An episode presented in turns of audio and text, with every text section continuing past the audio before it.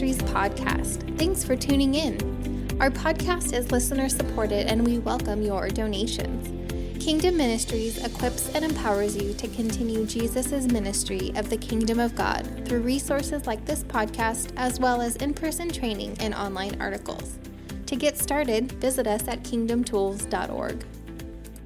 So your kingdom come, your will be done on earth as it is in heaven. Again, this aorist language, and we're backing up and we're looking into this larger purpose here. There is more to the Lord's Prayer than what meets the eyes, at least at first. In this series, Keith Martins teaches a Fresno church on the Lord's Prayer, sharing insights from its authoritative language, the picture it paints of God's will for His people, as well as how we can apply it to our daily lives. In part 3 of this series, Keith demonstrates the difference between prayer with and without the "Let it be so" language found in the Lord's Prayer. And even in terms of for your own protection, again, I just this week, 2 people talked to, and both were women, and ministry situation. One had dreams they were struggling with in the night, and another person had physician, just all this chaos, just someone trying to destroy her life from a past relationship, whatever, and just chaos. And I'm praying this stuff, and the first thing I ask is, "Where's your husband at in this?" For those that are married, where's your husband? Well, he's not really into it, and he kind of goes to church once in a while, whatever, the physician was saying. I go, well, if you took this card, one of the cards, and I said, could you, and you said, honey, if you love me, could you just pray? I mean, whatever, Oh, yeah, he'd definitely do that. I go, do that. That'd be great. See if things change. And that would be the first thing I would do, right? And so when we're praying now, we're thinking about what does God want? What's His way? We're using this aorist language in terms of not commanding, but more, may it be so, Lord, because you said this is who you are. This is what you want, okay? I'm going to give you a little handout here. We're going to bring it right down for you so we can practice it. And so your kingdom come. Basically, I want you to think in terms now instead of a request or, oh, please, or, yeah, we want your kingdom come. Certainly, let's scratch this off the list right away. He's not talking here at all about your kingdom come, like, yeah, Lord, just come so we can go to heaven. He's not talking about that. He's talking about the kingdom He came to proclaim, the one that's here and now, that's present in Jesus, the one that He wants us to advance. In other words, otherwise, would He say, why your kingdom come now here on earth as it is in heaven? He didn't say, let your kingdom come from heaven and take us to heaven. He said, let it come here on earth, right?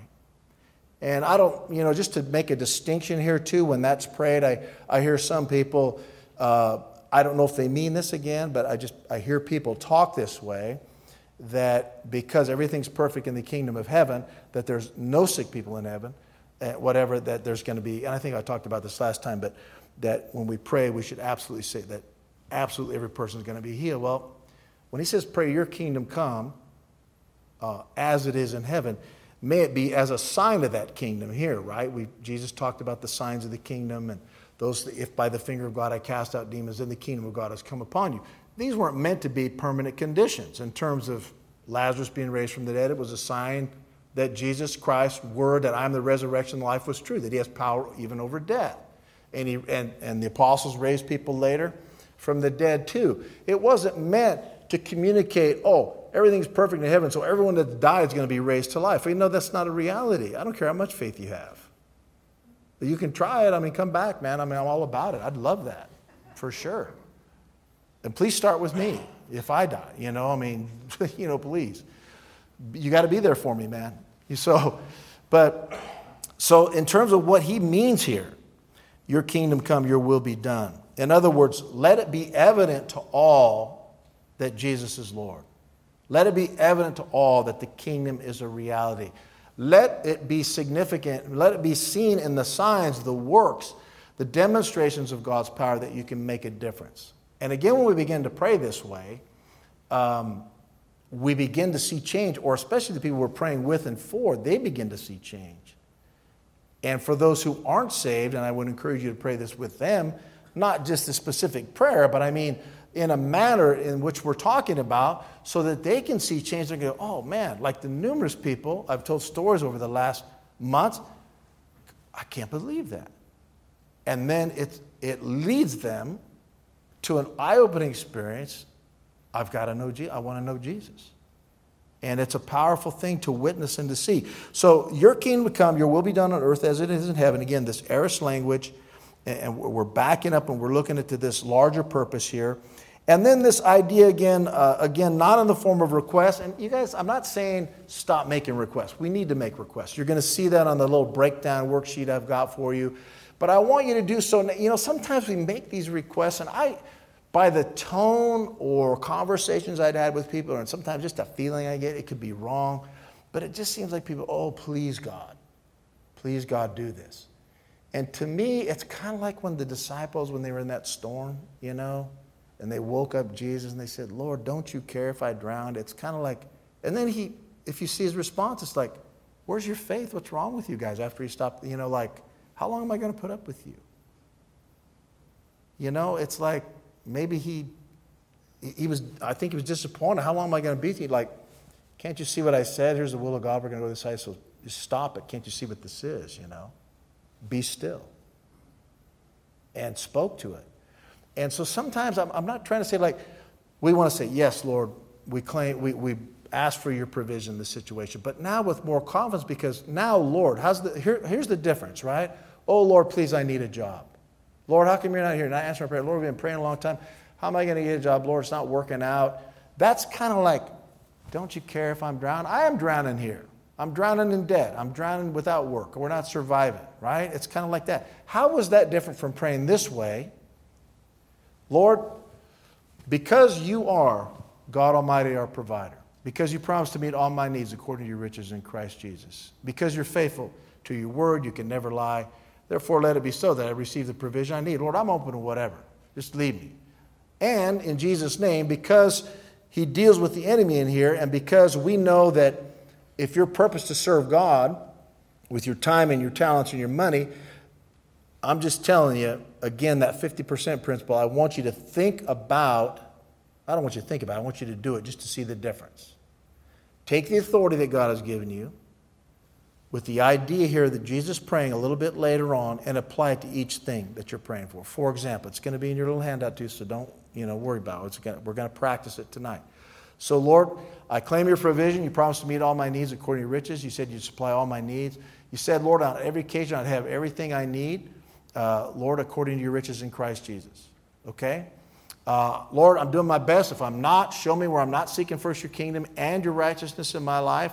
I know I screwed up here and there, but Lord, I'm purposed to go forward here, and your kingdom is important to me, your will, whatever, and being a righteous person. So Jesus, show me if there's things I got to tweak, but that's my heart's desire. So Lord, you said if I do that now, that you would add all these other things to me. I wouldn't need to worry. Like, I saw the birds out one morning. I look, I said, Lord, I prayed this. I go, see those guys? Look, they're just in my lawn right now. They're getting everything they need.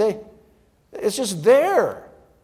They don't have to work that hard. We got to keep their eye out, for those other, like the hawks or whatever. But it's there. So, Lord, it's there. So I claim, right? I come making a claim. And if you have a hard time with that, we're not talking about health and wealth claim or the people you see on TV. I don't know who they are really because I don't watch it.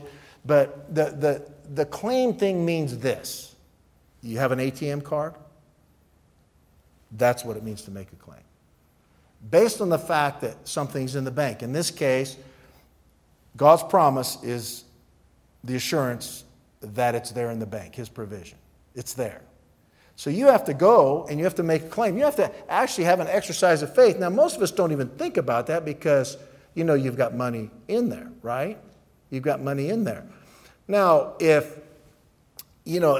some wealthy person like a Mark Zuckerberg or a Bill Gates or one of these, bazillionaires, right? If they gave you their ATM card or a check, you would be pretty exciting, number one, but you wouldn't think twice about it being good, right? You would know, and you don't even think about it from your employer. You just go there and you don't think about, oh man, I sure hope this is going to clear.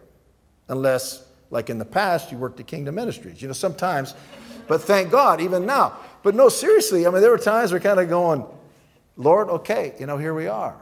And every way he sustained us. Never late on a bill, never late on a payment, and I'd be the last one to, take my check and say, okay, Lord, I mean, really? There's a worker, you know, Lord, bring those, Lord, does a farmer not work for, except for the harvest? Should I keep treading out the grain, you know, without feeding the ox? I'm thinking, you know, yes, sure, you can call me an ox, whatever. I'll be an ass if you want. But, you know, you keep feeding, you know what I mean? In the biblical sense, of course, right? So, but Lord, now here's your promises. Here's what you've said. Here's what you've promised. And I'm not going, I demand it, you know, although I think Jewish people kind of pray that way, you know, in the Old Testament. I'm not making a comment about a racial thing. I'm talking about the way they characterize their prayer, almost an expectation, a chutzpah, they call it, a nerve in prayer. Like, yeah, God, you're this person. You promised this. Therefore, let it be so. That's probably as simple as I can say. Lord, because you promised, therefore, let it be so. I'm counting on you. I'm counting on you. Not, oh, please, oh, God, what am I going to do, blah, blah, blah. You see the difference. Thank you for listening to the Kingdom Ministries podcast. Stay tuned for our next episode on the Lord's Prayer. Did you know we have an app? You can access all of our resources and even listen to this podcast all in one place. To download, please visit us at KingdomTools.org.